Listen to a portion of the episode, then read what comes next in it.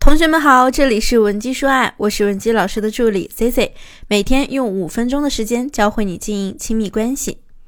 今天啊，咱们聊个略微沉重的话题：婚姻被第三者介入了，该如何处理？如果你面对这个问题的态度是离婚对你来说利大于弊，那下面的内容啊，你可以直接跳过。而如果你的态度是再三权衡后，离婚对我们弊。大于利，那么今天的内容绝对值得你用心收听收藏。既然我们的目的呀不是离婚，而是要守护家庭，重回正轨，那我们一定要让脑力先行。那些成功修复婚姻关系的女人，往往具备了智慧以及掌控大局的情商，更要会巧妙地利用心理战术，制定适合的应对策略，一步步地瓦解掉第三者和丈夫的所有情谊。我们今天呀，先从一个真实的学员案例开始入手。我有个学员叫宝兰，她和老公结婚十年，两个人呢是相亲认识的，感情没有多炽烈，但是呢也爱的平稳，在一起有七八年了，还有两个儿子，多多少少呢肯定是有感情的。可是就在前段时间啊，宝兰呢发现她老公有第三者了。而且这个第三者啊，插足他们的感情，至少已经有两年的时间了。宝兰一直被蒙在鼓里，一时间呢，她的那种愤怒、委屈、难过，以及多年来的不甘心啊，通通都涌上了心头。宝兰压根没来得及思考，直接和老公爆发了一场激烈的争吵。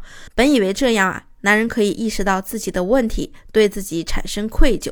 结果老公并没有对他产生任何愧疚，反而在争吵之后觉得松了口气，说自己终于不用再去找那些不回家的理由了，干脆啊直接搬去和第三者住在一起，对他和孩子不闻不问。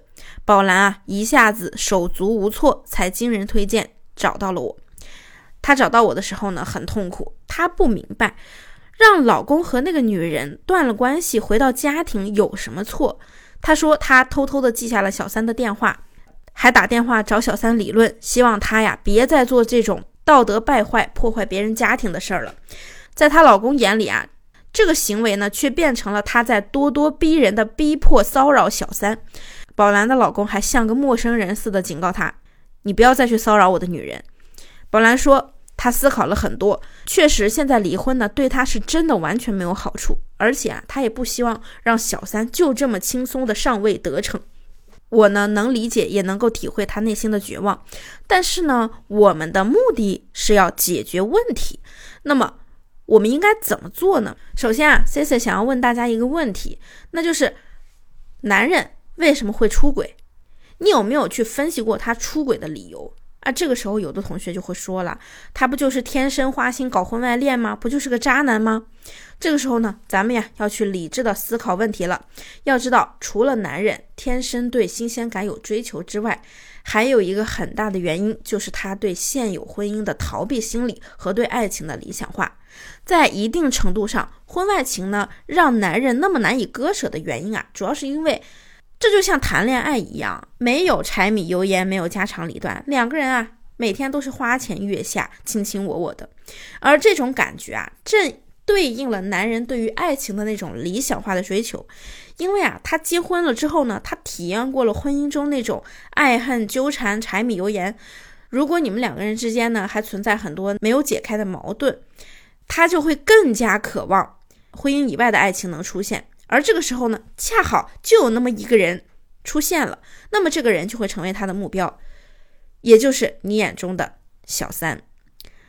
婚姻中呢，出现第三者，往往会出现两种情况。第一呢，是因为这个第三者的出现，会让原本发生情感矛盾的夫妻两个人啊，意识到你们的感情出了问题，然后呢，会促使其中一方积极的去修复这样的关系，从而把第三者彻底的瓦解。还有一种情况就是啊，你们两个人都变得心灰意冷，觉得婚姻早就像一潭死水了。这个时候呢，如果有第三者出现，只会加速你们的婚姻瓦解，直到你们离婚。我知道很多人都希望自己是第一种，能够让老公重新回归家庭，回到自己身边。如果说你觉得你现在的感情问题特别棘手，可能仅凭听今天的内容呢，无法解决你的问题。你也可以添加我们分析师的微信文姬零七零，文姬的小写全拼零七零，我们一定会针对你的问题进行一个全方位的解答。好了，我们再回头说一说宝兰的例子。宝兰的老公啊，已经和第三者有了两年的感情基础了。这种情况下呢，一时间让她老公彻底回归家庭啊，是一件不太容易的事儿。面对不回家的老公，咱们又该怎么做呢？首先呢，我说我第一个建议，我们要客观的看待自己和小三的优势和劣势。现在出轨啊，已经是一个既定的事实了，而且人家也是已经打好了感情基础的。咱们除了伤心难过，让自己压力更大之外呢，根本啊。咱们如果伤心难过的话，给自己那么大的压力，根本解决不了任何问题。这个时候呢，倒不如先梳理一下自己的情绪，给自己的婚姻去找找出路。宝兰最开始找到我咨询的时候啊，她态度特别消极，她觉得呢，自己跟小三比啊，简直是一无是处，又没人家年轻，又没人家漂亮。其实你要是有这种想法，是十分不利于修复婚姻的。我们呀，可以静下心来想一想。你们两个人在一起都七八年了，如果你身上一点吸引力都没有的话，哎，两个人怎么能一起生活这么多年呢？所以啊，我们没必要去把这个第三者看得有多么牛，多么有优势。说白了，你丈夫选择他是因为他能满足男人某方面的要求，男人缺什么就要找什么。如果说我们也能够满足男人的需求，是不是你们的感情基础更深，他就更可能会倾向于你呢？其次啊，咱们别去夸大第三者，当然也不能当着面去诋毁对方。我知道你觉得第三者的行为让你生气，我也能理解。但是男人不知道呀，他会觉得呀，你的行为就像一个疯女人。你看你的情绪也无法自控，男人会觉得，哎呀，我离开你简直是最正确的决定了。所以啊，你说你除了发泄发泄情绪，还能得到什么呢？那第二点，咱们要知道啊。指责不会让男人对你产生愧疚，讨好男人也不会。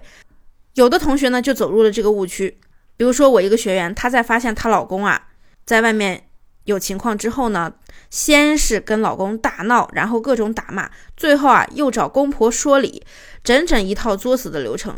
之后呢，她又害怕老公跟自己离婚，怕人家不理她。